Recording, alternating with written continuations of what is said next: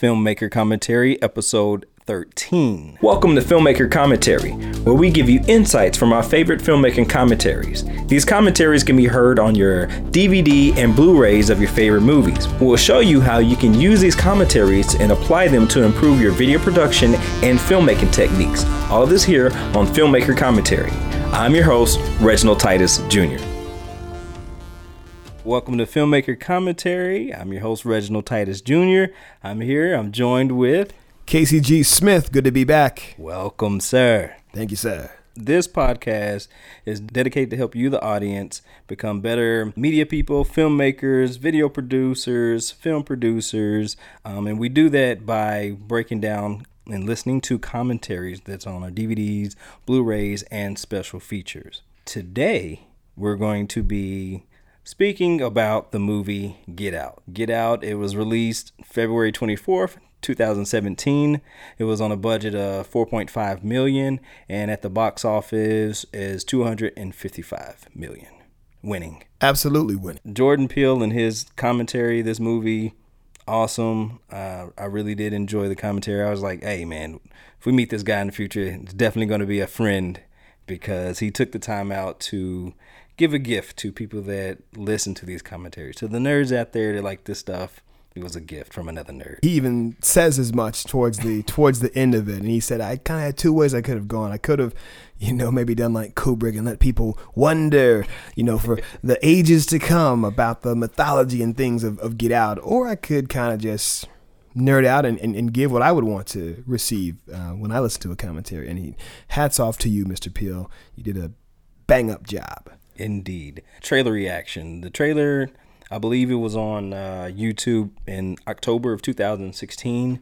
And this trailer at the time, it was everywhere. It almost seems ages ago, but this trailer was everywhere. And I remember them just creating this demand with this movie. When this trailer dropped, I was like, a black person made this. Like, uh, and there's a line in the trailer when the protagonist was saying, I get nervous when I see too many white people my wife saw it, she started laughing because that's her. That's she gets nervous for real. so we both kind of started laughing. I was like, okay, we're gonna go. We're gonna make sure that we watch this movie. And sure enough, at the end of the trailer, they say Jordan Peele. I was like, huh, no, well, all right. I think everybody had that reaction. Like, right. Wait a minute, the, the comedy dude, Jordan Peele, a horror movie, mm-hmm. first time directing, Jordan Peele, a horror movie. Like you couldn't help but be. Mm-hmm at the minimum, curious. And I think we're at that time now. Like, of course, we have those reactions, but when you have people kind of breaking through, like a, like Donald Glover will rap one minute, who's writing sitcoms, who's acting, who's singing. Mm-hmm. So, like, what? Okay, you know, we can't just, you know, we can't just put black folks in different boxes. You know, we're more we're multifaceted. Hey, very true. Very very true. Uh, even beyond races within the entertainment industry. Like mm-hmm. when we see somebody cross over, and we really shouldn't be surprised because when we look back to the stars of yesteryear, you know, back in the day, you had to you had to be a triple threat, be able to to sing, to dance, to act. That was you know a lot of these people came from Broadway where that was just the norm, and there's still I think a, a, a handful of those kinds of talents that are around today.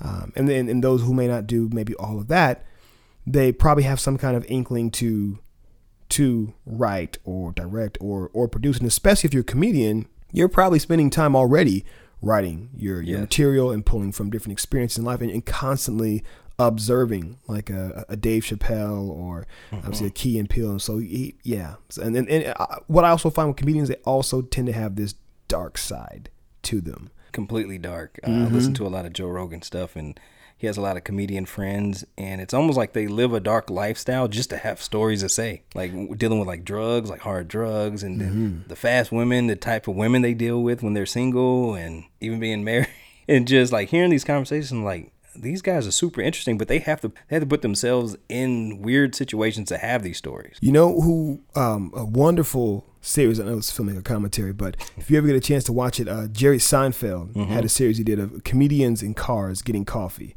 Uh, Is that pretty good? I saw it. Oh, on Netflix, right? Yeah, I, I, it was. It's older. I didn't realize it. It's a couple years old within within the uh, Obama era of, of, of, presidency. I don't know which term, but he did these these series of interviews, and he, I mean, everybody from Jay Leno to Chris Rock. Um, I'm trying to remember if if if if Dave is on one, but he just man just interviews so many different comedians and. You talk about you know some who who, who are you know dark, but you you get a nice range, male, female, all kinds of ethnicities, and it is it's just fascinating to listening to comedians talk with each other and talk about the craft. Uh, yeah, it's I, I I highly recommend that. Putting that on the checklist. So the commentary. How did you watch the commentary? So since I had I had recently rewatched Get Out uh, streaming on on HBO within the last month, it was fresh in my mind. So I just jumped into it, fired up. I looked around at the options that were on the the DVD, and then I was like, all right, I'm ready for the commentary, and just, just jumped in. How about you? I want to experience it again. It's been a while since I've actually seen it. We uh, when we initially watched the film, we uh, went to the theater to watch it, and it was packed, man. It was everybody was wanting to see. It was a, it was at a quote unquote black theater, so what's a black theater? well, if you don't know, well, never mind. Google it. right, Google it. Maybe not. Maybe not. So yeah, we went to the theater to watch it, and uh, man, we were we were uh, impressed. But uh, we wanted to watch it watch it again. So since we you know had this commentary coming up, I was like, okay, let's let's experience it again. So we watched it again, and then she went to sleep, and I just like, hey, let me go ahead and turn this commentary on. So I just watched the commentary. So I just did it back to back. Oh, nice. How did you feel about it watching it the second time around? Just watching it the second time around, obviously before commentary, were there new things that that that stood out to you? After we watched the first film the first time, it took us down a rabbit hole because everybody on the internet was typing in YouTube like the conspiracy theories associated with the movie. Okay, like what kind of uh, conspiracy like, theories? one of the big memes was like, "Is Kanye West in the sunken place?" You remember when he like had his rant and then he like did it, blonde, you know, did his hair blonde. And he like just disappeared. Like sure. he disappeared for almost a year. Right. And so people were like, "Is he in the sunken place? Like, what's going on with the Kim Kardashian family?" And like every black person they get involved with, it's like turns out to be like weird. Remember having like Odom, you know, Lamar Sure. Odom, he was on drugs and like, you know, and then Right. you know all these different athletes and stuff like that. So you know there was like these conspiracy theories that were kind of going around associating with that, and you know is there a um, governmental agency that wants to do something to black people? Like it was just a lot of crazy conspiracy thing, hmm. theories going on at the time when this movie came out, and people were kind of looking deeper into it like did jordan peele really mean this or did he really mean this oh he put the deer in there because like they just started coming up with all kinds of uh, interesting conspiracy theories so yeah so we kind of milked it the first time around Gotcha. so the only thing that I probably noticed this time was uh Roro. Uh, what, was uh what was her uh, the was uh, Rose. Rose? Like the sweater she was wearing, I was like, is that a Freddy Krueger sweater? Like the with the the, re- the red stripes? Is this like a, a was it- homage? Was it, red and green? It wasn't red and green. It was red and white, but it reminded me of the Freddy Krueger sweater in a way. Oh wow. That would have been too on top of the head if it was um, if it was green, but yeah, it had the red and white stripes on. it. This movie is produced by Blumhouse, distributed by Universal. So with Blumhouse, they like to make high concept films, usually horror films, like Insidious. What were some other uh, films like The Purge? They produced The Purge, didn't they? The whole Purge series. Uh, Paranormal Activity. Mm-hmm. Things through Blumhouse. I mean, there's. I mean, so almost. I mean, almost any kind of indie horror film. Chances are Blumhouse is behind it. They have been just crushing it. I like their business model. So what they do, um, I, I can't think of the CEO's name, but he likes to catch directors on their way up, and he, or he'll catch a director on his way down and get him onto one of their projects. Jason Blum. Yeah, since he's the producer. Yeah, he's one of the producers on the project. Okay. So I'm, I'm assuming that's the same, the same gentleman. Yes. So he likes to, yeah, get those directors on the way up, some on the way down, and so so he'll get the ones that are hungry. So in this case, it was Jordan Peele, or he'll get some that are not necessarily in favor or hot anymore, but they have the skill set to to crush a, uh, any film, and so that allows him to still have like a low budget, but still have like a high concept film that looks quality. It doesn't look low budget. Right, right. This film is basically one location. It's a monster in a house movie. Yeah, the majority is in Alabama. Alabama. So yeah, so I, I like what uh, what Blumhouse is doing um, with their with their business model, and I think they're just I think they're just producing films and then just selling it off to a distributor. That's what I'm thinking they're doing with their business model. Yeah, since I guess they don't really distribute. So yeah, I think they're getting that set up and, as I said, staying within their, their budgetary parameters. Yeah, they, they have the formula down. They they really do. I'm gonna cut to an interview with Jason Blumhouse speaking specifically about their business model. Yeah, so the formula in broad strokes is we only make low budget movies. We get paid nothing. And the directors get paid as little as we're allowed, which is scale. The actors get paid as little as they're allowed, which is scale. And the pitch to the filmmaker coming in, my, my greatest successes, or our greatest successes, have been with filmmakers who've kind of had a hit and then kind of gone off a little bit. So James Wan did Saw, and he did two movies for Universal you've never heard of, and he came into my office and he is pissed. They're in movie jail. He- They're in movie jail. They're pissed at the system. And one of the biggest reasons they're pi- we're, we get mad at the system is we go to work for a studio. The studio tells us what to do. The movie bombs. We get blamed. So we, being the filmmakers, get blamed. So that is a very powerful tool that our company uses. And we say to James or whoever it may be, can't promise you a hit, but I'm going to give you final cut, and I promise the movie will be your own. So you're going to live or die on your own work. And I, I kind of make a joke, although it's not really a joke, that it's auteur filmmaking. It's the kind of French style of filmmaking, but it's for commercial movies. And that's a very powerful message to a man or hopefully woman who has kind of been burned a little bit by the system. So it's not first time filmmakers necessarily. We don't, the big difference between us and Roger Corman, we're, we're compared a lot to Roger Corman, who I love and is terrific, but totally different system. Roger Corman was first time, do everything as if you're if you're as not an old person, Roger Corman was 60s, 70s exploitation. famous, yeah, did famously four, gave everyone their start. famously gave Jack Nicholson and and uh, and so a, a gazillion people their start. Um, uh, but his whole thing was super, super cheap from beginning to end. Mine, I don't want a first-time filmmaker. I want a filmmaker who's who's kind of been through the system and, and has something to prove. Scott Derrickson did Exorcism Emily Rose, which was a kind of a big hit, and then he did this movie, uh, this Keanu Reeves movie for Fox, which didn't work at all, and he was in my office and ready to make Sinister. And, um, and we've done it time and time again, and it's been it's a very effective tool. And when the director doesn't make money, unless the movie makes money, guess what? More often than not, when it's a choice about what's going to make the movie more commercial, the argument is a lot smaller because our our interests are aligned with the director, as opposed to paying him a big fee up front. When then he just wants good reviews because he's been paid already. So- the studio hasn't. So the economics of it are, are you've, you've got some actual sort of it's, it's a formula, right? Like up to five million for the first movie. Yeah, five. Yeah. Well, we we the reason that we get to our number is actually it's it's totally reverse engineered. So the number used to be 3 million, 4 million, now it's 5 million, and, and besides the fact, besides inflation, um, which obviously isn't that big a percentage that I just mentioned, uh, we get to the number by worst case scenario, where are we gonna lose? And it's very, studios do low, mid, high ranging cases, but their low, the movie can come in below their low case, like it often does. We can't get worse than our low case. So in a, a worst case scenario, the movie's upside down and backwards. I can get $2 million out of the United States and $2 million out of No one comes to see this movie. Oh, it's not in theaters. You, right. So, so you've, you've, you've got a version of this, No but you don't theaters. even put it out. It's not a version, it's a pillar Right. to our strategy, which is I say to the directors, no distribution, guaranteed. You look at it. We don't decide. You test it. We test it a million times, and we don't decide how the movie's going to be distributed until it is finished. And I can, I say to the directors, I guarantee your movie will be seen, but I'm not guaranteeing how it will be seen. So it might just be seen on iTunes, or it might be in 3,000 theaters, and we make that decision after the fact.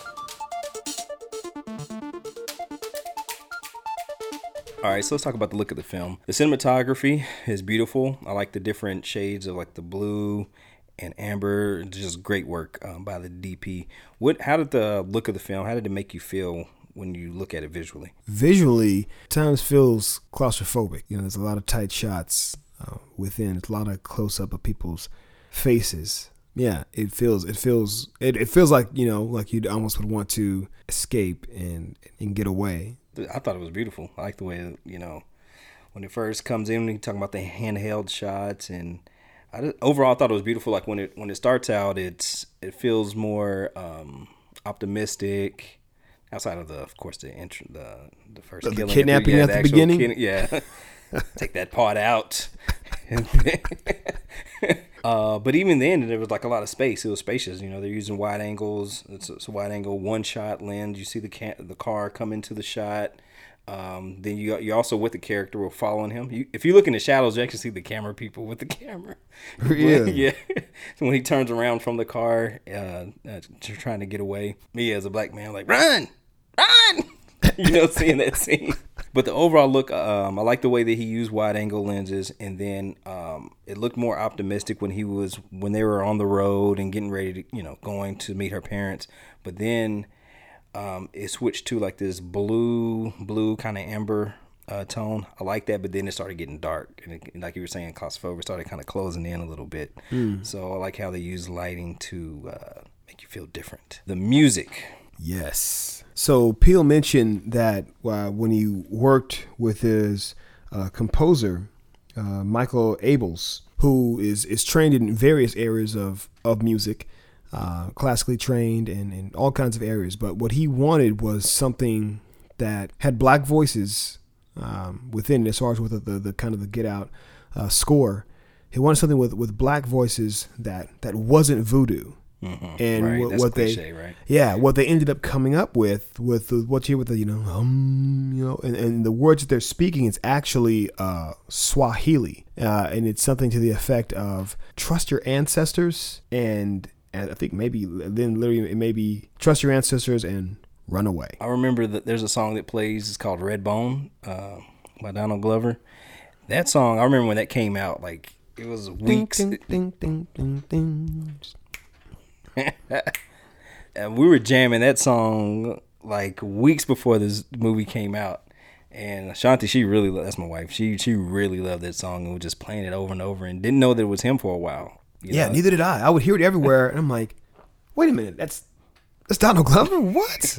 I didn't know he can hit that falsetto. You know, I, I didn't know there was him hitting that. So I knew he could sing, but I didn't know he can go that high with it. Hmm. And so that was a trip. I thought it was like Erykah Badu, you know, switching her voice up or something like that. But that was that was pretty cool to see him do that. But we were playing, you know, that song, and then to watch the movie in the theater, and then to hear that song drop, I was like, oh, this guy is perfect. Like this director is.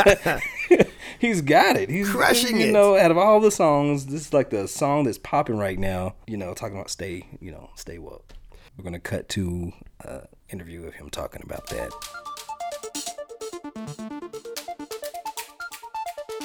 Well, first of all, you know, I love, you know, the, you know, stay woke. I, you know, that's what this movie's about. I wanted to make sure that this movie satisfied the black horror movie audience need for characters to be smart and do do things that um, intelligent, observant people would do. So I wanted to make sure we had the that our lead, uh, Chris, played by Daniel Kaluuya, was a guy that we believed in and believed he would make the right decisions. Believed that he is woke, and and um, and then um, you know obviously when I when I when I I'm, a huge. Uh, uh, Childish Gambino fan, huge huge fan of Donald's. I, I had him in to see the movie. I put the the song in there and was like looking at him like, um, and and Good reaction? And, he uh, he loved it, and he um, I was just very very honored by his reaction, and it's it's it's a perfect. It's a little haunting too, and a little bit of a throwback as well, like this film is. So it's a perfect mix.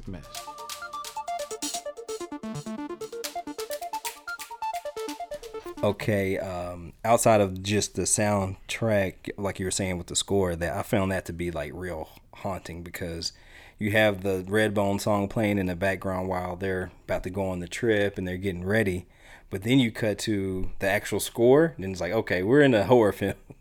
this ain't just party time. this sir. is a, a horror movie, and the score kind of brings you back and kind of grounds you again. So yeah, it and you can tell they're, they're black voices in the background, but you, you don't know what they're saying. But it it kind of reminds me of uh, Stanley Kubrick with the Eyes Wide Shut. You know, just having like a haunting kind of voice, kind of playing like ominous music. So yeah, it was a job well done. It was very creepy. Again, a new age, very you know Afrocentric kind of creepy, the kind of voice that you you know normally hadn't heard. So So with this movie, of course, we've already started talking about race a little bit. You know, being African American. You know, this can this brings up just a lot of things in me, just being a black male in America. Um, What about for you? Did it bring what did it bring up for you from this a racial standpoint? Uh, did it open up conversations with people that aren't black? You know, what did it do for you? This film was was such a, a, a breath of, of fresh air. And, and Peele says in the commentary that one of the reasons why he made the film is that a lot of time in horror movies, black people, while we're often huge sup- supporters from an audience standpoint, that a lot of times, just like some of the themes in the movie, were often marginalized as far as representation in black films. You know, for the longest, we had the, the that old trope of, oh, you know, the black guy dies first. True. Which is well, number one, annoying. Number two, offensive. Number three, it goes against instincts of a black man. Like, let's be real. Um, if if if something seems fishy or or, or funny, kind of like the, the guy did at the very beginning of the film, and that car was like following, him, he was like, "Nope, not today." Not today. You know, he, he turned around, and I think in a lot of cases that's what a brother would do. Right. Like, mm, nope, this doesn't seem right. I'm going the other way. And to see those those natural instincts be put on display, and it's like, okay, yes, all right, okay, this this guy is smart. Like he he knows.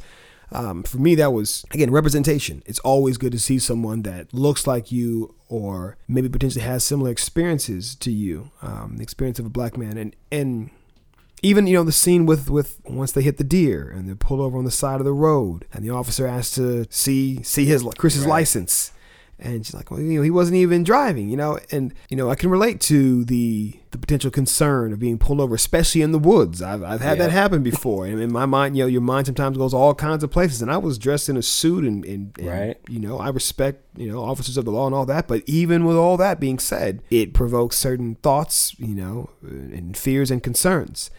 So this this film just left me with a big smile on my face, knowing that it was directed by uh, by a black man. You know, obviously starring a you know a black man as well, and in dealing head on with these issues, it, there's this sense of of of pride, and even you know the interracial dating thing, like what that looks like. You know, I've I've dated women of, of all kinds of you know colors, creeds, and and, and, and backgrounds, and what is it like going to to meet the parents, and does when any interracial uh, relationship, especially you know when one is dating a, a black man, does does she understand what this might look like when you break it to your parents if you haven't Right. told them yet? Does she understand what the ramifications might be, and will she really have your back when the chips are down? And within this film.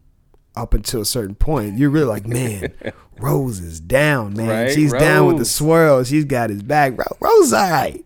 Rose, all right. And we found out, no, Rose is not all right. She's, She's not. twisted. She's. She's row. what did, what did they bring out for you, Reginald? For me, um, I don't know if you've been in a situation, but I've been in kind of similar situations where it's socially awkward, especially when you're dating somebody from the opposite race and a white lady, Mm-hmm. you know, and kind of being the guy that's okay. Who's going to be the first one to say something dumb today? Oh, you know, like you just have people coming up to you. So, uh, do all black people eat chicken? You know, or you know, just saying just random. You have to- Semi-racist. You have to be the sounding board in that moment and the representative of the whole black Right. race. Exactly. And if you're if you're nice enough and if you are polished enough, then people will feel comfortable enough yes, just to, to either ask you something crazy or you know maybe see if they can get away i don't know if you experience this maybe try to see if they can get away with like saying the n word to see if they're cool enough to say it and it's Right. like It's a lot of stuff to deal with, and you gotta represent your whole race. It's like, dude, I just want to come to this party and drink with everybody else. Mm-hmm. Right. I'm American, you know. It's like, yeah, yes yes Hey, I'm not saying I'm not black. I'm, I'm happy to be black, but when I when I hang out with my friends of other races, I don't I don't I'm not the one who brings up their race. right, you know but for whatever reason like they seem like they'll they'll somehow want to bring up the fact that i'm black in, in some kind of way Yeah, you know yeah. uh, and i'm like that's not necessary now i'm down to talk about racial issues i'm I'm, I'm, I'm down to go you know deep conversations Right. but in terms of just like hanging out day to day like i don't i don't need you to to bring up the fact that i'm black i'm well aware of that you know but if we're just boys hanging out then let's just be boys hanging out in this Right. moment Yeah, it's always been awkward, and then kind of being there, and then you can kind of see. You know, I was dating this girl in, in high school. She was white, too fly too. Um, but just kind of seeing how that was my requirements in high school. You just had to be pretty. It didn't matter what race. I dated Asian, Hispanic, black. Didn't matter. No one you was fly. Taste the rainbow I was very superficial in high school. Uh, we all have our times yeah, man. Um, but you kind of, I, I saw how people reacted because I was black. But at the time, I wasn't necessarily quote unquote woke. You know, I was in the system of, yeah, I'm black, but you know, I'm not looking at the world that way because in the system that I grew up in, it was a little bit more diverse. But you know, a lot of times I would have been like maybe one to five black kids in the in the uh, classroom, and but I still didn't look at the world that way. Um, I looked at, hey, that's Jim, that's that's Rachel, that's so and so. I didn't look at it like that's Rachel and she's white. That's Jimmy and he's white. You know, that's so and so and he black. I didn't look at it like that. It was based on personality, who you were, did we get along, are we friends, whatever. And um, Did you ever feel uh, because you were one of the few black people in your in your uh, in your circle or in your in, in the society system in your school? Did you feel that did you feel that you were treated not maybe different, but maybe like kind of uh, looked at kind of sometimes in a special way because you're black? Oh, you know, you know, oh, you're, you're like automatically cool just because you're black or anything, anything like that. Probably. Uh, I probably didn't catch on to that until like high school. But also, I was like probably one of the most diverse area codes uh, in Irving, Texas, South Irving, where even though I might have been one of the few black guys in the room, you know, we also had Indians. We also had Asians. Asian. Who else? Who else am I missing? Uh, Hispanic. Yeah, Hispanic. So we had everything. Now it's more kind of lean more towards Hispanic now in the area code, but at the time it, it you know, there was other minorities too. They were the only one in the classroom. So and there were stereotype stereotypes as well with that. So um, but I did notice where if it was me and like two other black guys in the in the room, we would all be cool or try to be. Um, the teacher would try to separate us if we kind of got together and we were having a good time. I noticed that, but didn't understand why. So it was like, and as I got older, you know, dating um, some of the uh, some of the females from the classroom, going over to her parent to their parents' house, stuff like that. You start noticing the racial stuff is coming from the adults. It's not coming from the kids. Right. So it's like, often a learned thing. yeah. So in our world, everything's cool. But when you start going out, you know, you thinking that, you know, you can go into the world and be who you want to be and mm-hmm. da da da da. Then you actually go and meet these people and you're just like, you're black. Like, that's what you're stuck on? Like you Right. you know, that's what that's what you're about? You know nothing, nothing about my character or Anything. So I was like, wow, this is strange because, you know, in school we learned this one thing, but in actuality in the real world, they're putting you in a box as soon as you get out of there. And so that was kind of a wake up call. And see, I had I, I had a, a pretty unique experience in high school. My high school was was pretty diverse, you know, mainly black, white, and Hispanic. Um, in my school I went to in San Antonio, you know, I went to I had an experience uh, summer of my junior year, going to my senior year, where I went to an actual diversity camp where like all like the different stereotypes that I had about either myself, my race, other races, like all that was confronted directly. And so my outview coming into my senior of high school into college was like I'm down for diversity and I'm, I'm down for you know equality. Again, again, always always aware of my culture, my heritage, always proud of that. Right. But I was a guy who would if I heard somebody make a, a, a racial comment, I was like, hey man, that's not cool. That's All right, we need to we need to we need to respect each other. I was like, you know, Captain America, you know, like a black Captain America just out out in the streets and just, you know, you know, promoting respect for him and all this different stuff. And I'm grateful for that experience. But at the same time, as I've progressed through life and Right. sometimes been in other interrelated relationships, man, I've I've I've come head on Yeah. into man, like straight up, just straight up racial Right. issues. There was one girl that I was uh, kind of starting a relationship with, Right. and not to mention like a whole section about about relationships, but we were starting to go out, and then I found out from a friend who had kind of connected us that her mother had told had told had told him, look, we can we can work with them, Yeah. we can work with them, but we we can't date them. wow. And and then he relayed that back to me, and I was like, "What?" Now again, her daughter didn't feel that way, and I actually ran into her mother, you know, at some kind of function, whatever, and she was very cordial. Yeah. But so you know, nowadays things aren't so much overt in terms of racism, but there it's under the current, Yes. uh, and and behind the back, and I was like. Dude, and yeah, I've, I've had a couple situations like that. So it's you want to believe the best and, and believe in the in the prosperity and the moving forward. And again, I think amongst our generation, yeah, that there's that there's been progress. Um, but man, the, the days uh, um, and things of the past, the poison of the past is is still there. True, true that. Um, I remember um, my parents like growing up because I have all kind of people in my family. You got it's like in my direct bloodline, Hispanic, Indian, you know, and then different shades of black. so from very light skin to very dark, and then there's a whole colorism thing just with that alone. You know, there's, there's politics within the constraint of color, the different shades you are. Um, but uh, my mom, she was more like, hey, you know, whoever you date, it's fine. It's not a big Yep. deal. Da, da, da, da. My dad was like, you know, just be careful. you know, I didn't really. and out of all, he's, you know, basically like, I'd rather, you know, if a, if a girl's white or whatever, I'd rather you be in a car and get pulled over with some white girl than in, in a car with three Negroes. you know? Did he actually say Negroes? no, he didn't. but just kind of to put just because of how things may look, you know, us being kids, we don't know that. Hey, I'm just hanging out with my guys, Right. But to adults, these are for black guys that may be trying to terrorize somebody. Pack of Negroes. It's a pack. It's So- that- and you just don't know that. You don't know that adults are thinking this. Yeah, man. Oh man, yeah. So, The, yeah. the differences of, of, of how how you grow up, eh, uh, man. On the difference of how you can grow up in terms of being black.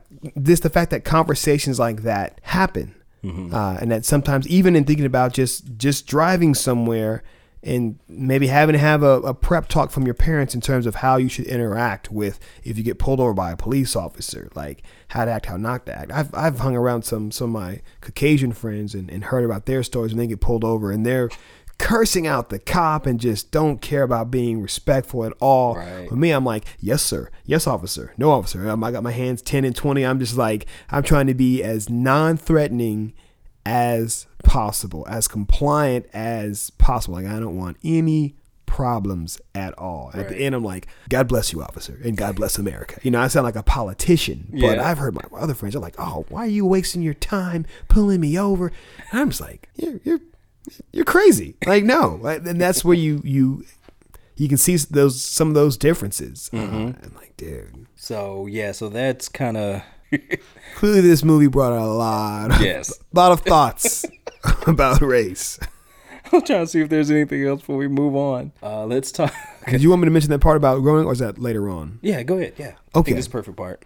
growing up, uh, my pops was in the Air Force. I, I, I spent a large portion of my life in Grand Forks, North Dakota, uh, on the Air Force base. You can imagine in Grand Forks, it's not the most diverse place in the world. But the older I get, the more I, I think back to my childhood. And I always grew up with friends from all kinds of, of, of races, creeds, and colors. I'm, I'm grateful for that. Uh, even now, I have, I have friends from all kinds of backgrounds and walks of life. But my parents, I didn't realize at the time, but I look back now and I realize they always made a conscious effort to make sure that kind of our core group of friends, family friends, people we hung out with for Christmas and Thanksgiving, that we had a core group of, of, of black, black friends and, and, and families that we hung out with. Even, our, our next door neighbors were, were black and they happened to have the same last name as us, Smith, and they, they would watch us and, and babysit us when my parents were working. We would see people sometimes just at random, you know, downtown Grand Forks at Columbia Mall, and my parents would see some other black people, and they would just say hi. And as a kid, I'd be like, "Do you know them?" And they're like, "No." And I'm like, "Hmm." But I, I, knew instantly in that moment. I knew. Um, it was just like it's like this, you know, like this respect thing. Like, hey, we see you, brother. Yeah, yeah, we're here too.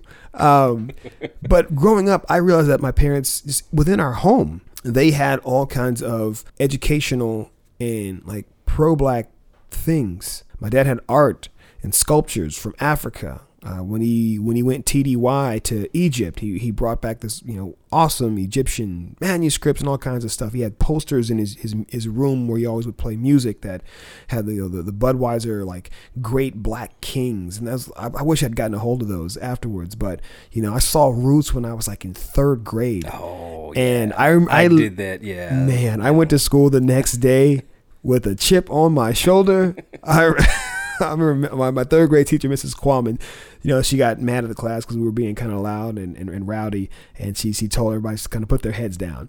And I'm at, I was at the back of the class at that time.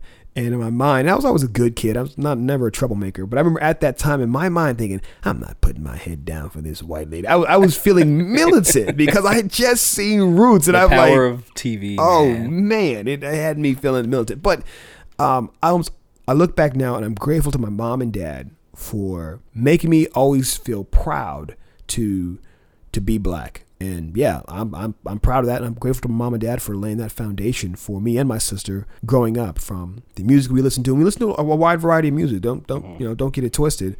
But uh, being able to appreciate those things and, and the, the accomplishments of, of black people and um, yeah i'm just I'm, I'm grateful for that especially mm. growing up in a in an area where it could have been easy maybe to to not know or, or not connect or not recognize the the heritage and just you know see myself as just a, a another kid. But i knew i was black and i'm happy to be black and and I, I i love diversity and i think it should be celebrated. We can celebrate our differences and come together on our commonalities. That's kind of the the the, the heart of it for me That was kind of cool. Like you say, you see somebody downtown, like, "Hey, brother," and that's kind of like in the movie, right? When he saw the other brother at the, uh, He's like, oh, hey you got he had to go up to him right right? Everybody knows that. Everybody. He's like, he's not one of us. Mm-hmm. Um, but uh, me growing up, kind of the same thing where uh, my parents um, made sure that you know we're watching like certain things, like we'll watch like the Fresh Prince of Bel Air, we'll watch. Um, what was it? Family Matters, or we'll watch. Uh, what's the Different World? Oh, yeah. uh, watching the Different World. I wanted to go to a black university, and that's exactly what I did when I left. I'm like, I'm going somewhere black. I don't know where. Nice. you know, so like those influences, and my dad making me read uh, Ben Carson, the Gifted Hands book when I was ten. Oh, wow. Hmm. Ben Carson's a little different character now, but at the time, you know, awesome, awesome accomplishment. So yeah, just kind of instilling that stuff in it. You know, being young, like man, I want to read this book. You know, and but it was important, you know, because you know that's still in my mind. Like, hey, we can we can do these things too. Don't let somebody else say that you can or cannot do anything just because of you know color of your skin.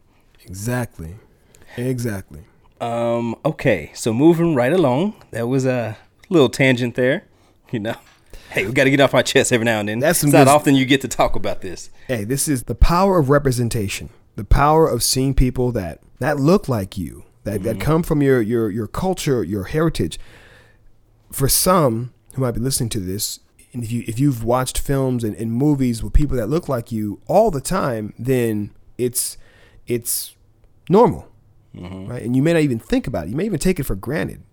But when you haven't had that and you see somebody that does look does look like you, it evokes all kinds of feelings. I mean, Black Panther uh, did that for so many people. Right. Get Out is doing that, It and was like the precur- precursor to that. yeah. But even like you know, Reginald, you mentioned some of the old TV shows. You know, the Cosby Show. Man, like Oh yeah, how can I, forget about that? yeah, when I would watch the Cosby Show, when I would see Maybe Theo, Bill Cosby's in it.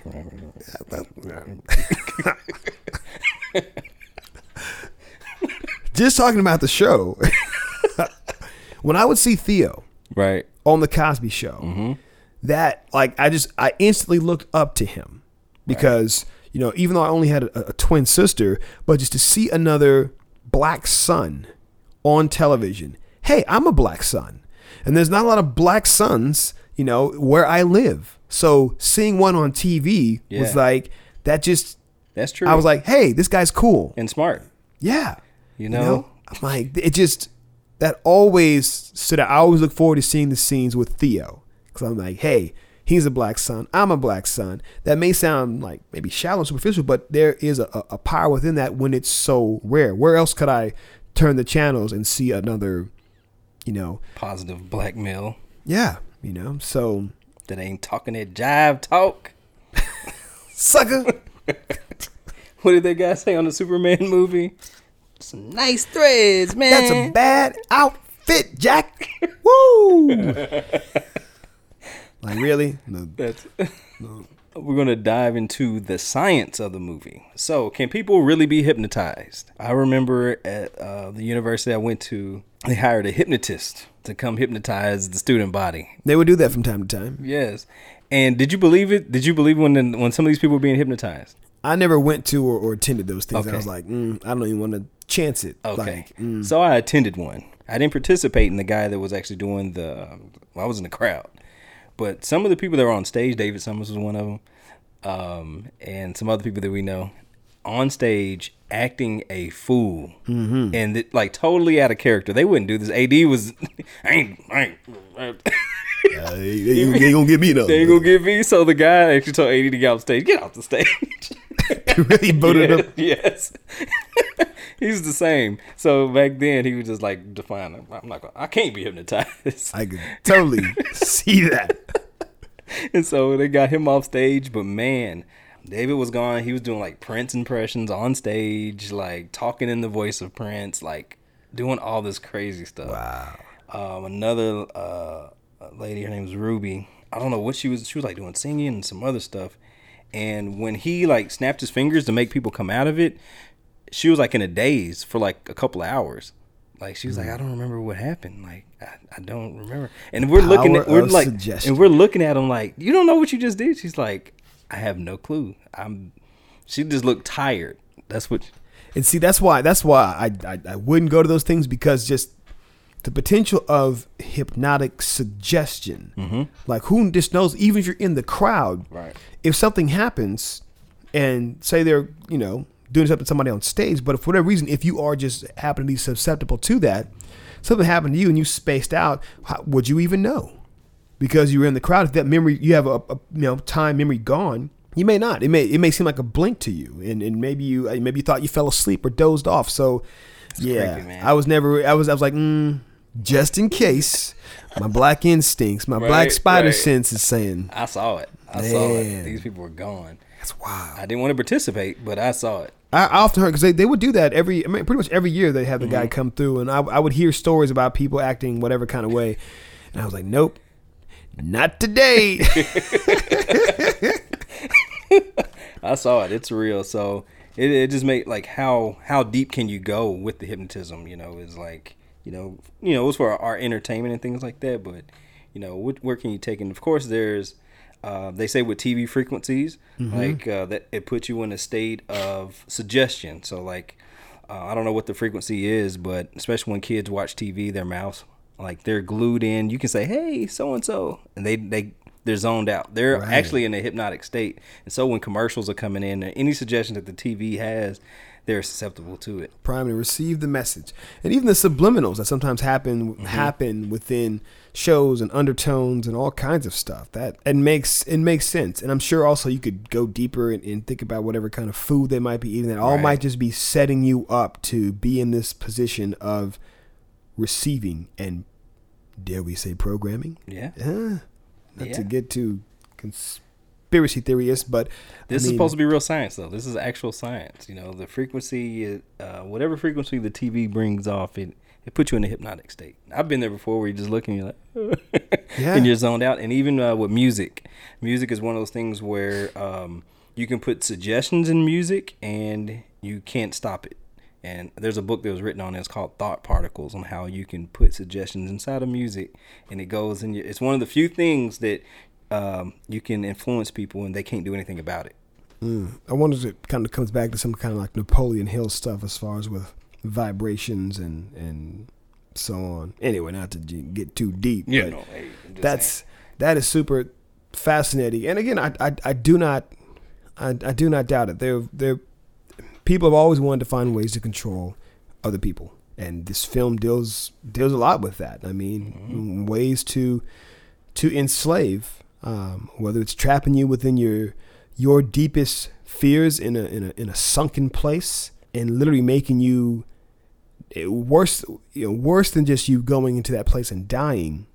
Now you have to watch as a as a spectator, like you you are mentally enslaved, but your body is still is still being is still being used. That's That's horrible. that's terrible. So I mentioned the science because when you know when you're writing and you're putting these movies together, you know you're you're trying to ground these things in reality. Is it going to be grounded in reality or is it going to be grounded in like a kind of like a fantasy thing? And with Jordan Peele bringing hypno- hypnotism, am saying it right? Yeah, hypnosis. hypnosis. I didn't use the right tense. Using hypnosis as uh, one of the things to control people that's based on on real science, and then also with the brain transplant. Because when I first saw the film, I was like, yeah, all right, I can believe it all the way up to this point. Now we're we're in crazy land. you know, you know that's that's what I thought when I first saw. it. I was like, this is kind of crazy land. It was all the way up to this point. I was like, okay, I thought it would have been something else. Maybe I don't know. Maybe using their organs, you know, and Right, like on the it's like the black market kind of stuff. yeah, that's what I was kind of expecting. But you know, for them to be trans, I was like, eh, it's kind of far fetched. But after listening to the commentary, um, noticing that these actual uh, surgeries actually taking place and Yes. on what lab rats or Yeah, they, they successfully did it with some um, a pair of, of, of lab rats or mice in 80, 82, I think it was. It was it was sometime in the 80s when that procedure took place. There's a real science behind it. A partial brain transplant is possible, uh, and it was performed on some mice back in 1982. So, and if you know they did that, you know they did it on humans for real. Just ain't nobody talking about it yet. Yikes! Yikes! So, uh, switching over to technical. So, uh, majority of this movie was shot on location in Alabama. I don't know why they chose Alabama. Was there a reason for that? Maybe tax incentives. I don't know what the reason was for for the whole Alabama thing. Yeah, I'm sure. I'm assuming it was for some kind of tax incentives, and maybe just to look, maybe finding a place that had that kind of space, and because they wanted to kind of you know have it away in the in the woods. So, I, I mean, it worked. Um, and then they only they shot primarily on location in Alabama, but there was one um, shot that was shot on the stage, and that was a part when they're illustrating the sunken place and what that looks like, and that was shot on the Arri Alexa mini camera. And then when you see them like kind of floating in the air, they shot that at 200 frames per second. And it gives like the slow motion shot, almost like he's like in, in water. Mm-hmm. And they use like fans to blow, to you know make it seem like his, his he's in some kind of sunken place and he's in water. So they use big fans to kind of blow his clothes and make to give that a look. And uh, Hollywood uses that look whenever they're shooting underwater scenes without actually being underwater. Probably what they're doing for Aquaman, what James Wan I'm sure is doing for Aquaman. When is Is that, that- drop? Uh, November maybe. Really? Yeah, I think it's supposed to come out this year, and it's you know it's supposed to be like majority of it underwater, so they're having to do loads of post production. Anyway, tangent. All right, we're diving into the filmmaking stuff. Okay, so we have 15 points. We're gonna rock through these.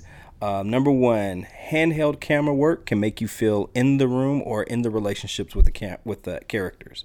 So there's a scene when it when it's when we're opening up and we're introduced to Chris, and Rose, and the camera work there is is handheld, and it gives you a feeling like you're I don't know if it's more like voyeuristic or you're there in the room with yeah, Peele mentioned that it's there's something about using the handheld that that can be beneficial to making things feel more romantic.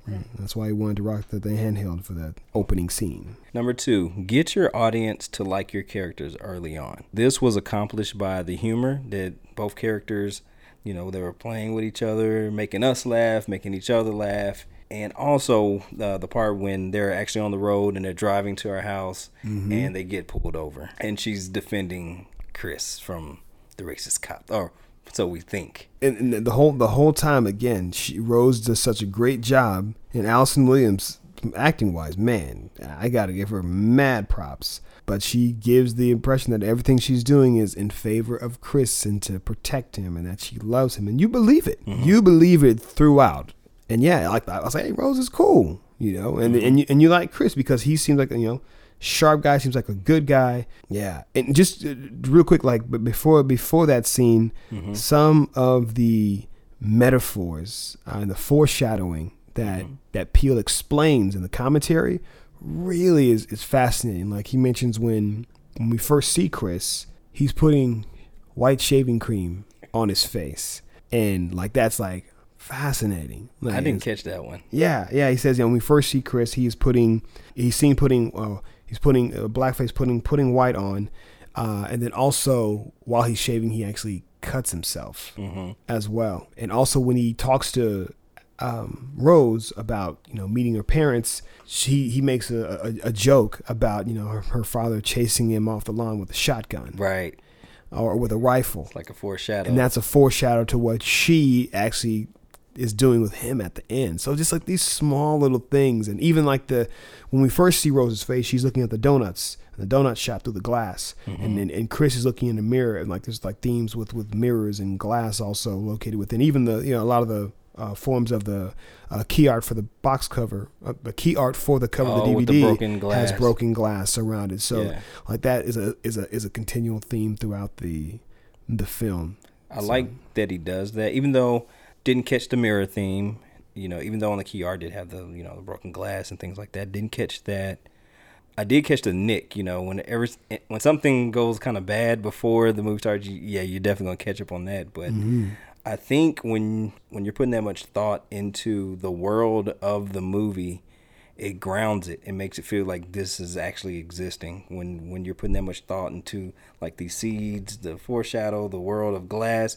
Even though we're I'm not catching it consciously, subconsciously, you feel like this is this is the get out world. Yes, yes. Know, build that world, and when you go back though, and you you look at things that characters do by themselves, especially with Rose's character, like when she's smiling, looking at those donuts. You know, that's that's Roro looking at those donuts, thinking about. I got another one. I'm about to. I'm about to reel in. You know that that smile means something totally different. It's not anticipation of oh, I'm going to see my man. It's anticipation of, oh, I know, uh, it's going to be another successful mission. Oh man, it's That's sick. yes, it is. Tip number three: have a strong theme in your film. So in his film, he had a theme. He had several themes of neglect, marginalization, the paralyzation of fear, and uh, in a system, and like the disappearances of, of black men. A couple other ones that he mentioned: um, themes of hyp- hypnosis. Again, you mentioned. I think you mentioned neglect. Fathers not being around as well, and and mentioned again in Chris's situation how his father wasn't present, and, and Peele mentioned in his own personal life how his, his father wasn't present uh, either growing up.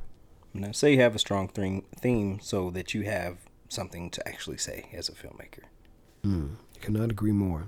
Mean, Peele had plenty to say. Point number four too much coverage can waste a part of the day. Now, there's a scene where there's a wide shot uh, as soon as Rose and Chris, when they pull up to meet the parents, and it's just a watch out the whole time. It's the red vehicle pulling up. They say hi to everybody. I think as an audience member, we've seen this, we've seen this sequence thousands of times before. Sure. You cut in close, everybody's hugging and welcome, hey, da da da da. But he didn't do that. He just stayed in the wide shot.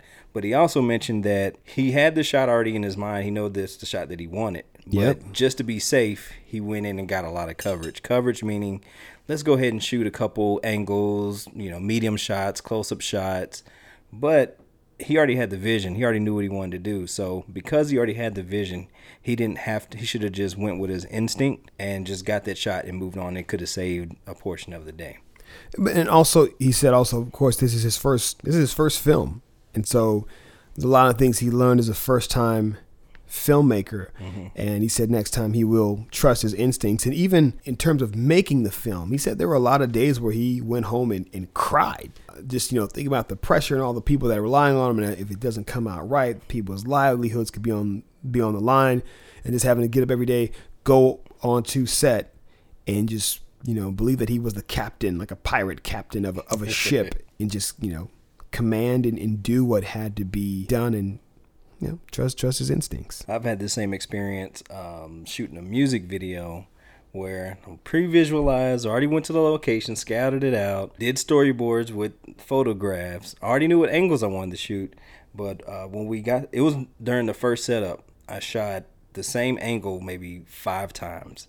Don't know why. Just just kept kept shooting, and it turns out I didn't even use that those shots at all in the music video. Wow. But I think sometimes it's like a good warm up. I don't know. Maybe it's just a warm up, or you just got to get the brain flowing to start thinking creatively. I don't know what it is, but I didn't do that with the other setups in the music video. It was just that one specific shot where I tried it like four or five times. Don't know why, but I did. And didn't even use it. Hey, it happens, but yeah, I, I know exactly what he means. Now, if I was doing that for every setup, eh, it might be a problem yeah, it might be a problem. uh, tip number five: have room to be flexible.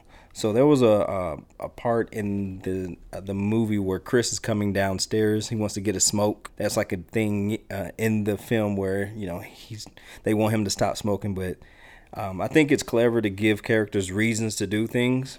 Uh, yes and he needed a reason to go outside, so he has the habit of smoking. So that brings him outside. and it's also the the use of, of showing uh, characters weaknesses giving them a, a weakness or a vice that you can use to kind of you know position the character into where you you need them to go. And so yeah the cigarette smoking was was was one of chris's one of his vices. And while he's going outside, for a quick second, we see the grandma Georgina. Georgina, out of nowhere, just runs, just walks across the screen in the background. It's like, Dang! and so it was like a quick little scare. But that wasn't scripted. That wasn't planned. but Jordan he had an idea to do that all of a sudden. But you can come up with these ideas if you're prepared. If you're prepared, you know exactly what you're going to shoot. You know when you and you think of something creative, you can make stuff like that happen. Yes, absolutely. Tip number six: know your references. So Jordan Peele he had tons of references from other horror films. Uh, one specifically was like the Silence of the Lamb that he mentioned. Uh, it was a scene where Chris is with the mom and she's asking him questions about his past, and this is a way for the antagonist to get inside the head of the protagonist. And in Silence of the Lambs, I think the antagonist was doing that to Clarice. Yes, and also even with the um, with the shot before of Georgina when she's actually first revealed in the film when when he kind of walks into the the kitchen area. It said, you know, when you have when you have a shot of somebody kind of patiently waiting on you, that also is a, a callback to not only Silence of the Lambs, no, uh, yeah, Silence of the Lambs and the introduction of Hannibal, uh, but also even the the the two twin girls from The Shining. Ah, Uh, it's kind of there patiently. It's creepy. That those scenes are always creepy because I, I just imagine it just in life. Like you walk behind the door and somebody's just sitting there. Like, really? That's what we're doing? Welcome, Reginald. We've been waiting. Well, I wasn't coming in this room. I was. You can wait a little while longer. Right. I'm out.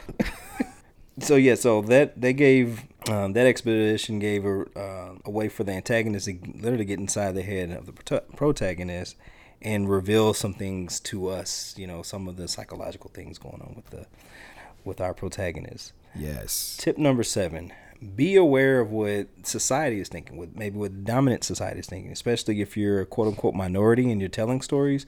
Um, there's an example with the actor Lakeith who plays Andre.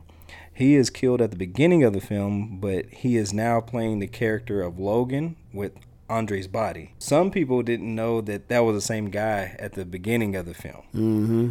I already knew, I, but of course I'm black, right? So, I, so there's this thing that Jordan Peele says that in dominant society they're trained to not know the differences between black people. Can I make a quick public service announcement? Sometimes you may see somebody, let's say it's a black person, and you may have an idea of another black person you've seen, maybe a famous black person. But I would encourage you to not just say, you know who you look like, and then randomly mention another black person you've seen on TV or in the movies or in sports because that ha- that I've had that happen a lot. I've, I've, I've I've heard all kinds of things. Now, I, sometimes I, I get cool, but I'm like, okay, I'm I'm I'm I'm all right. I'm all right with that. I've got a shaved head and I've got a some facial hair going. Our complexion, you know, might be kind of similar. All right, fine. Show me the money. But but yeah, I've I've heard all kinds of stuff throughout the years and heard other people be told stuff, and it's like, uh, yeah, I just just public service announcement. Just Somebody be did very that to careful. me. I remember it. You know, you look like Reginald. You look like Martin Lawrence. we were watching the movie the other day. Martin Lawrence. Oh man, Don't look nothing like him. yeah. We're short. But no, Again. that's Yeah, try try to avoid uh, try to avoid these things, and especially if, if you are of, of, of another persuasion, because that it can just it can come across so offensive, and you may not realize how often it happens to people of color, and it really does make it feel like you you like you're not paying attention. And you think that we that so many of us look alike, uh, and and ha- or, or have an appreciation for the many shades that we come in. Oh man, I, I all right, I'm, I'm I'm gonna leave it there. But that's a public service announcement. Just trying to just trying to look out. Kobe Bryant here. uh, tip number eight: address real world uh, situations like the phone issues inside a horror movie. I loved hearing Peele's explanation of how to handle that because nowadays in in in horror films, everybody has a cell phone. Yes. You know, if you're in danger, just call somebody, Pretty right? much. Or text somebody. How do you get around that? Or you know, somebody be able to geo track you and, and find out where you're at. You know, conveniently having Georgina accidentally, you know, knock his phone off the stand, uh, unplug the charger. That was that was an excellent trope, so that his bat his phone wouldn't have, you know, en- enough enough juice. I'm like, okay, and, and you do it in a way where it it makes sense, and you deal with that real world problem. But I can only imagine for every for every horror filmmaker of a modern day film, you have to figure out, okay, what do we do with these freaking cell phones? And there's a movie called It Follows. Did you watch It Follows? I did. I And did. it- what the director did in that film, he just took all the phones away. He took all the cell phones away. With It Follows, Uh huh. It has it follows as a very like throwback kind of almost 80s horror movie kind of feel to it so Mm-hmm. it almost makes you wonder you know in what time period was it set in Mm-hmm. um, you know is it is, is it is it the 80s? i'll have to go back and watch that and look at the, how they're dressed and the clothing because i think it made me wonder that when when does this take place Right. and it could be kind it could it could range from i gotta look, i guess you gotta look at the cars too is it 70s is it 80s is it 90s It was like a mixture. I'm trying to. We'll probably have to revisit that the commentary on that one, but that was very intentional to take away all the cell phones that's good uh, and not know and like have like the time period be kind of more ambiguous. Mm-hmm. So anyhow, if you're doing a horror film, the cell phone issue is like a big deal now. So you have Yes, to be more clever in how you're because the cell phone's on everybody. It's like that's part of them now. it is people will fight you over the over their cell phone Tip number nine have good character development. There's a psychology with our main character, Chris, and why he cannot leave so quickly. and that that begins we begin to see elements of that when they hit the deer driving you know on the way to, the, to their parents place um, and that's the first inkling in in little kind of peek into chris's psyche when he sees that deer there on the ground left dying and the thought of almost okay i don't want to leave this i don't want to leave leave a, a living being behind to just die if there's something that might be able to be done to to save to save it. Uh, and even Peele talks about when he steps off the the concrete into the woods that's kind of also symbolic of him crossing over into uh, he's officially out of the city and now he's into the wilderness now he's into a different a very different place. That was interesting. Yeah, I remember that insert shot because Shanti, she was like, "Why is his shoelaces blue?" You know, with the hmm. boots. I don't know. Why is he? Why is he tying them up like that? Interesting.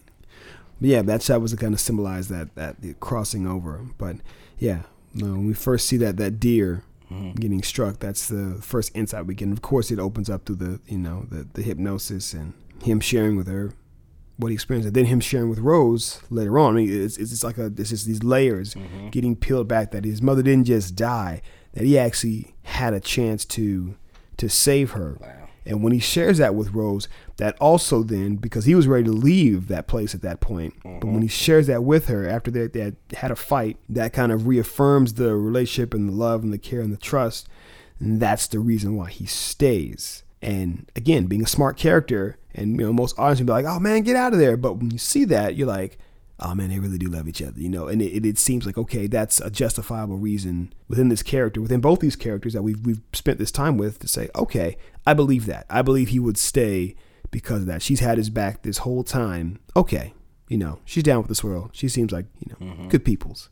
So, what do you think about that? to me that's just evidence of a well developed character mm-hmm. of like when you're diving into psychology because i know a lot of times women yeah, used to say that the the women uh, in some of these uh, movies aren't fleshed out. And i think that's what they're kind of alluding to is that you know what are like what are these women's motives? Are they just like the damsel in distress? Are they just whatever like kind of like throwaway characters versus like actually having somebody that's that stands for something even if it's something bad like this woman stands for something. So to me it's just evidence of a, of a well-developed character What do you think about the uh, the psychology um, or the psyche of of Rose slash Roro? Roro. Before hearing the commentary, it seemed her character in a way kind of seemed unbelievable. But then when you dive into like the background of where these people could possibly come from, and this this is like generational. Like she grew up in this, like she, as a little child. This ain't she didn't decide to do this when she was like in high school or something like that. She was bred to do this. Yeah, And so after listening to the commentary, okay, you can see that being, you know, her being like that psychotic because she grew up in this. And then why is her brother so like weird, but he doesn't want to go through the whole romance or what's it called, grooming. He doesn't want to go through that whole grooming stage. He just wants to get, let's get right to this thing. Let's let's kill him. Let's do it. Let's you know, let's get it over grab with him off the street. right so so that made it more believable and but i think the psychology of having them revealing that psychology to us through like the hypnosis and things uh, allowed us to understand his what's going on inside his brain a little bit more where normally you probably wouldn't get that exposition You can only go by somebody's actions in the movie. But because you have the opportunity with psychology and hypnosis, you can pull all this stuff out. Do you think that maybe the kids at some point were maybe hypnotized? Who? The kids. Hmm. Because actually, actually, Rose says at one point that she was hypnotized. She was dealing with some kind of bad dream, something like that, and and says that her mom used it to get rid of some kind of fear or something like that. Uh, so she actually was hypnotized at one point. So who knows what maybe kind of either suggestions or programming she might have been able to put in. Who knows? Maybe maybe that's how she was able to create the the character, if you will, of of Rose to be able to be able to go out and and be as a, attractive and whatever to have that that side she could turn on and control. I don't know. That's fascinating. Probably so. I wouldn't doubt it. Yeah, I could definitely see that. She would use it so she can be, so she can come back to who she really is, which is Roro. come back to who you really are. Um, but maybe she can be hypnotized so that she's more docile. Maybe. Um, there, there was he mentioned uh, in the commentary about uh, Chris, the, the actor, how he was having. What's his real name? Is it Daniel? David. Daniel Kaluuya. How he was having like a block. Was he having a block? Jordan gave him like. Maybe that was a, a interview I was listening to. It was two times in the commentary. Uh-huh. I think he mentioned him having a hard time to get get to a certain place. One was when he was talking to Rose about letting his mom die. Okay. Uh, there was a- an emotional block there, and uh, and, and Peele gave him some advice. I think it was along the lines of um, again, Chris doesn't want to leave his family again. Yes. Yeah, that's exactly what it was. So he had a block. Jordan Peele gave him that direction. He doesn't want him to be that guy. So with that motivation, everything else made sense.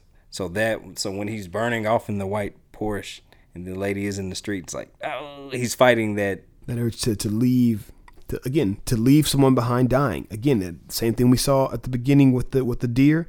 It's like it, it kind of keeps coming back around, and he in the regular ending, him not killing uh, Rose is is also him not like losing his losing his soul and, and actively causing someone to to die. He's like, you know what?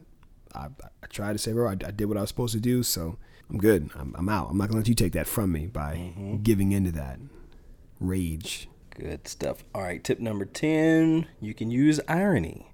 So he used irony in this film by uh, the picking of cotton. Um, Chris, character Chris, he's picking cotton, and as a black man picking cotton, it actually saved his life. So he used a little bit of irony in there. Right, right. Putting that in his ears to fight the the hypnosis. And I know we were trying to define irony. Are we gonna try to do that again? No, we're not going to try Yeah, to do that. leave We'll, alone. we'll let y'all at home uh, look up irony and figure out how you want to use that in your films. Uh, uh, but you, it, it's brilliant when you can pull it off. Uh, tip number 11 use visuals to connect the audience to a character. So there's a, a part uh, when Chris is in, he's strapped to a chair, uh, but of course he has a cotton balls in his ear so that when uh, Rose's brother comes to take him to go off to surgery, he can free himself. And then there's an insert shot of him grabbing the bocce ball, and instead of just um, Rose's brother kind of just being off to the side, and then Chris comes out of nowhere like ha ha, and then slaps him upside the head. We mm-hmm. actually see the insert shot of Chris grabbing the ball, so we're like in on the thing. We're in on the attack with with Chris. with Chris. That's true. That's absolutely true. And then we just see Rose's brother just get clocked. so as an audience member when when that part comes in i'm like yes you know the, the whole audience like everybody was like get out Get him! It reminds me of a film called um uh what was it called money uh money talks with uh chris, Chris rock Tucker. chris tucker Chris Tucker. you remember that And Charlie Sheen. Mm-hmm. did you remember so there's a there's a scene where um at the end of the movie, Chris Rock, Chris uh, Tucker is running with diamonds in his pocket. He's running, and then this guy named Frenchie, he calls him Frenchie, comes out of nowhere and like clotheslines him. And then he's like, "I'm going to shoot your knee, and then I'm going to shoot your other knee. You got that, homie?" Hmm. and then out of nowhere, Charlie Sheen comes up behind him with a gun. And he's about to shoot him, but instead of shooting him, he just hits him upside the head with the gun and he falls down. And then Chris Tucker gets up like, kick his ass. kick him. Kick out. Do it again. do it again. And Charlie Sheen's like, looks like that might hurt. and then he just starts kicking him. It's hilarious. And just stomps him out. Just stomping him out. Basically, what uh, our character Chris does at you know when he leaves the house, he's like stomping him out. The same situation. So this movie that that scene reminded me of that scene. There, there. Oh man, there's something that Peele said specifically when Rose's brother comes back two steps ahead, right? Yeah. So you think that that um, um, what's that character's name? Uh, Jeremy. Yeah. So you think that Jeremy is is dead from the bocce ball, Right. But as Chris is on his way out the door, literally Jeremy grabs him from behind and kind of puts a, a chokehold on him, He's trying to choke him out, and and he mentioned something about being two steps ahead of him, and that, that may have been mentioned earlier in the film. And so Chris still has the letter opener in his hand, and obviously every time he tries to open the door, Jer- Jeremy's using his foot to close the door, and so Chris goes for the door again. Jeremy raises his foot to close it, and then he ah stabs him in the in the leg with the with the letter opener. And then Peele talks about you know Chris now having to be two steps ahead of of um, of Jeremy. And but when he's when he's saying that in the commentary, at the same time, literally Chris stomps, takes two steps on the head of Jeremy. Ah, two steps ahead. Yeah, I and I. I was like, I was like, okay, did he mean that, or or, or am I just drawing a, a weird correlation? But I was like, because I think he was talking about being two steps ahead by by you know stabbing the the kneecap and kind of suckering him in. But then he was like, you know, you know, he was two steps ahead in that in that scene. I was like, hmm. But anyway, I don't. I, may be drawing something that's not there, but maybe it, That the way it was said when it was said just that is funny. stood out. The that is ironic. How about that? Ha ha. used in a funny way. So- because at the dinner table, they were talking about the difference between jiu-jitsu and judo. And in one of those art forms, you have to be two steps ahead of your opponent. Mm-hmm. And so that's where the two steps ahead comes from. So Very nice. Very nice. that's pretty cool. So he set him up basically. Because when you're in a chokehold like that, you got about 20 seconds before you're done. Yeah, but that's also where you can see, you know, throughout the whole film, Chris is very tempered, you know, very much so in control, and a lot of times the things as as as as, as black men in a lot of scenarios, you feel you have to be tempered. You know, like okay, I can't come across like an angry black man. You know, they feel if we if we get mad in a scenario that we might be you know pegged or labeled. Oh, yeah. Um, but in this moment, it's black rage, like, and you, you know, as a black man, I'm like, yeah, get him. You know, it's like, you know, they they're gonna kill this It's dude. visceral. And enslave, they were going to enslave this man in his own mind, and not just enslaved in a, in a, uh, just in your mind, in like your worst fear. Yeah. That's what makes it even more terrible. Like in the worst, in, in a living hell, basically. You, they're going to put him in a living hell and let somebody else use his body. But yeah, he just able to let go and just rage out, which leads him to the scene with with the mother and and how that is handled. And Peele actually says that you have to kind of be real careful, even even in this age, in having a young black man kill an older, attractive white woman on camera Yes. and even the way that scene is cut, you know, you you don't see the expression of of of Missy uh, or, or Mrs. Uh, Armitage Armitage. You don't see her actual expression when when she dies. You just know that you know he has his hands ar- ar- around her throat, and uh, Yeah, I feel like that was kind of a cop out in a way because cause I didn't think about it, but I was just like, he knocks the cup out of the way. All right, it's a showdown. He should attack right away, you know, because you don't know what kind of trick she has. If she can hypnotize him with something else, we don't know. You got to get rid of this woman. She she set you up to die, to not to die, but to be enslaved. And so even and Jordan Peele saying like even you know even the film was black man can't you know kill the old white woman unless it's self defense. So I found that very interesting. Right, it had to be self-defense. She had to have the knife and then stabbed him. Went through the arm. He through his hand. He allows that to happen. Like what is going on? And then you know he stabs her with it, but it's off screen. You know we don't Yeah. we don't see it graphically. And she doesn't yell or anything. Like she just took it like a G. Just I hypnotized, I hypnotized myself to handle pain Right. my eventual death. she's just, ah! That's what we should have heard. But no. yeah, you're right. You're right. It it it, it makes you Jordan. Come on, Jordan. It it makes you wonder about about about that like showing images like that like how would people respond to it? I often i often have wondered i don't know if this kind of film would ever be made what if there was a just again literally a film where like white people are like enslaved black people are treating white people the way that slaves were were treated like would that kind of film ever be made? How would people react to that? Could people handle that? Could society handle that? Would would any production company ever even make that? I don't know that it's necessary, but just just from the flip of the script visually, it's been t- not necessarily slavery, but it's been touched on a little bit. There's um, a series by Irv Gotti that recently came out. It's called Tales, and so basically he takes a um, a, a famous hip hop song and turns it into like a short film or like a 45 minute movie um, one of it is one was called F the Police, and so in this world, everything's turned around. White kids are being harassed by the black police, and and the mm. black police are killing the white kids and things like that. And the response that he got with people was like, "This will never happen. This is." people were dismissive. Yeah, very much wow. so. This will never happen. This is Lupe Lupe Fiasco has a uh, song on his album Lasers. Mm-hmm. It's called it's called Black something, but in, in, the way that he's rapping, it's like he's like in an alternate universe where all the white people are black uh, and the black people are white. It, it it's it, it, was I don't know, it's fascinating, like the the Rat Pack, you know. Mm-hmm.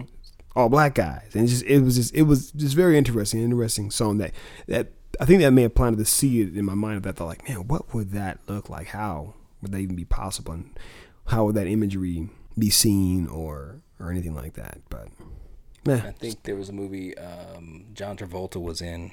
There was a White Man's Burden, or mm. he was in a movie kind of sort of similar to that. I didn't see the whole thing, but that was like kind of like the themes, like if things were like flipped around, but not slavery.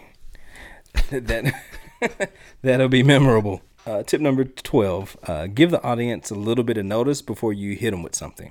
And yes. one example was the doctor that's doing the surgery on all these people. He knows something's wrong, so he's looking for his son because he, the son was supposed to come back with Chris.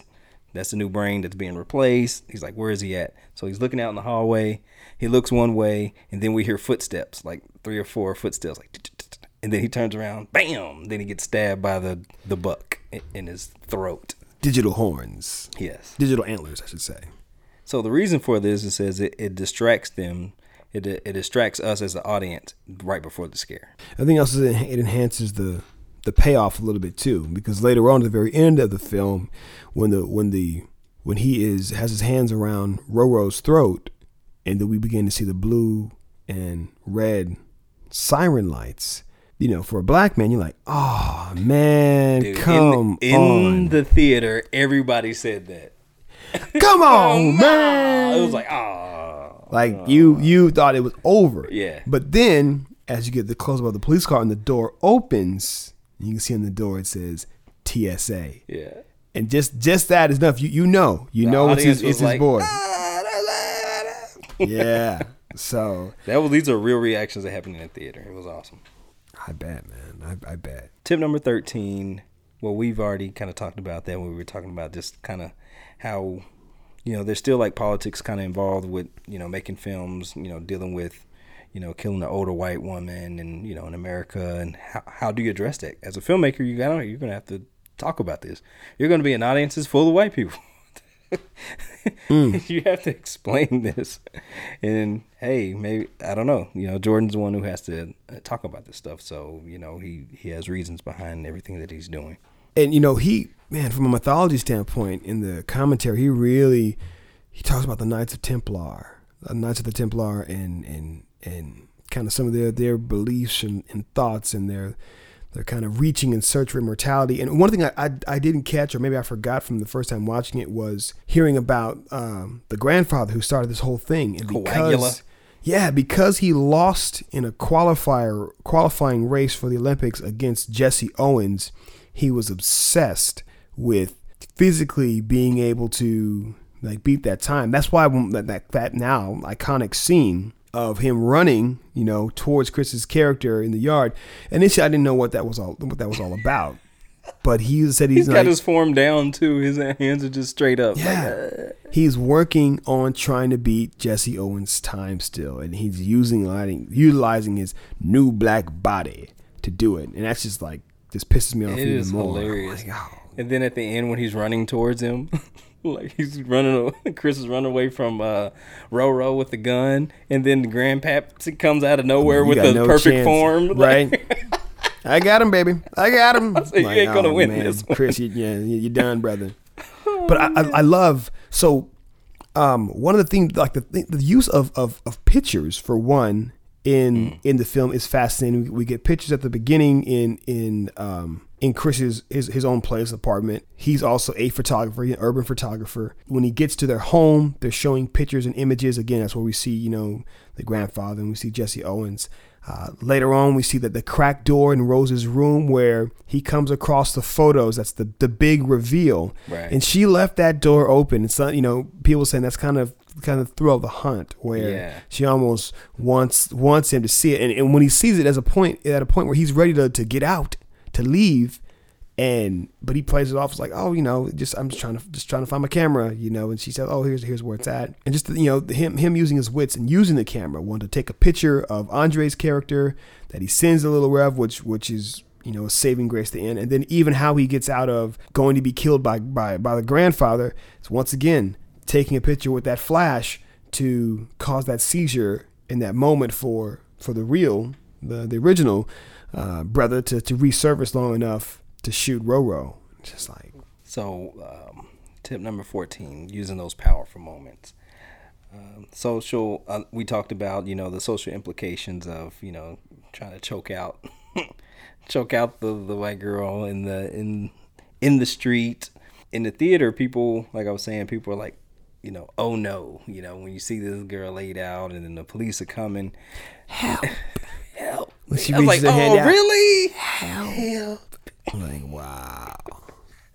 When I saw this scene, it reminded me of a movie called Black Snake Moan. Have you seen that film? Uh, Christina Ricci and uh, Sam. Right. Samuel L. I have. Yeah. So there was a scene where she's laid out in the middle of it's in Mississippi. Wait, is it Mississippi? No, Memphis, Tennessee.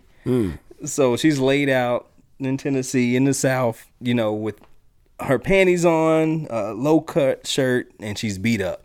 And you see this old black man. Like this is like John Singleton in the commentary was like, this is like the worst nightmare for, For a any black black, man. man. Yes. So Run! run. But you know, he and Samuel L. Jackson looks around. He's looking around like, uh. So that scene definitely remind me of that. That's like the worst nightmare for any black man to be in in America is to be around when somebody's in that position. Reminds me of uh, our, our man AD talking about his, Uber Uber story with, with, with uh, yeah yeah. Uh, you have to think long and hard about what you will do next, and you just hope somebody's around to say, "Hey, can you can you come over here and, and maybe handle this because I don't want any accusations or incriminations or Mm-mm. man." Tip number 15 is the last one. Uh, take it serious.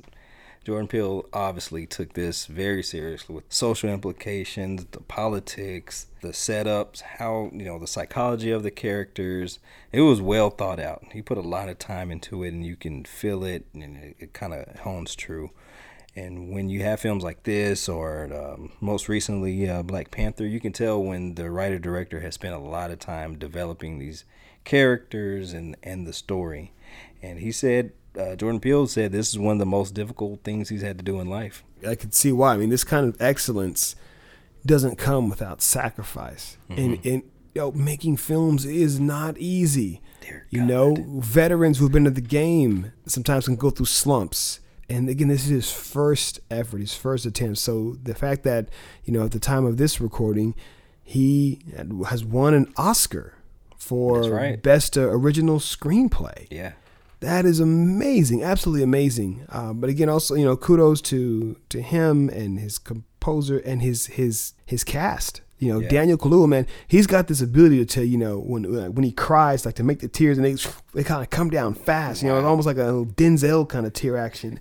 And then again, I can't say anything about Allison Williams and her performance because there's that one scene that he asked her to do where he said, "I don't even know if this is possible." Because he knew if he said that, if he posed it that way, she'd be like up for the challenge. Where it's it's when little when when little Rel's character it calls and she picks up the phone, and she literally she she's already she's already full blown Roro mm-hmm. already, and she's got Roro's expressions on her face, but she's talking in Rose's voice and with Rose's inflections, but she's stone faced Yeah. as Roro. That That's next level acting. yeah, that is You're the actor behind the actor that's acting. I'm the dude who looks like the other dude trying to be the dude. It, it's just that was that was really impressive. So yeah, man, just one, a wonderful film. And even and now, like I've watched the the deleted scenes and and yeah, I almost I, don't know. I might watch it again this weekend. It's just this it's a It was it's refreshing. layered, It was refreshing to look at. The deleted, deleted scenes are worth checking out too. Okay. The, the the first couple ones. There's some, there's some alternate ones at the very end that are just multiple takes of, of Little Rel kind of just improving the kind of his la- his last lines to Chris when he gets in the car. Actually, actually those are worth those are worth seeing too because he says he says some funny stuff, some crazy stuff. It was hilarious. And as soon as they get in, I told you not to go in there. Like everybody has that person that in their life that says these things. There's there's one take where he says like they're sitting there and he's like, "You think she voted for Trump?" Look at her. Yeah, of course she did. They should have kept that one in. They should have kept that one in. Oh, the delivery, man, because he every, every time know he, he's, They might have dated it too he's hard. but- quiet for a moment. he delivers. Yeah, it's uh, yeah, yeah, it's worth. It's, it's like six or seven of those. Just like his alternate takes of, of him just saying crazy stuff. yes, indeed. Appreciate it, everybody. Thanks for listening. Um, if you're on iTunes, please leave a review. Leave your remarks. I would get better if you're on SoundCloud, Stitcher, Google Play. Please do that. What are we gonna listen to next time? I have two things. I have two suggestions. I got Scott Pilgrim, and also uh, just recently purchased. Uh, what's the David Fincher joint that I, we were talking about last time? Uh, David Fincher joint, not the girl with the dragon tattoo. It's It's, not uh, Seven. It's not. You're gonna make me look up. The it's like dealing with a killer. It's uh, well, well. I have to narrow it down some. right. Um, like a come on, it's a serial killer, Oh, Zodiac. Zodiac. so I just I just recently bought those two films. I got Scott Pilgrim. And I own Zodiac. Scott Pilgrim already, Okay. so we could do that one first. Okay. And then and then maybe go back to go to Zodiac. All right. Scott Pilgrim versus the World. I I watched it in the theater, and that was like that was awesome in the theater. Okay. With the sound of the music, I I, I have the soundtrack still on my on my on my phone. I bought that off iTunes. I, I, that's one of my favorite soundtracks. I remember you let me borrow it, and I was just amazed by just the visual effects. Like, Oh, I like the way it's Edgar Wright. It is Edgar Wright. I like his style of directing and how he transitions to different cuts. But that added with the visual effects, it's like, what are we doing here? like a living video video game, even though it's based off a uh, comic book. Yeah, it's been a while since I've, I've seen that. I, I'm I'm looking forward to uh, revisiting that. All right, guys. Thank y'all. Tune in next time, and we'll talk to you later. Peace out. Peace.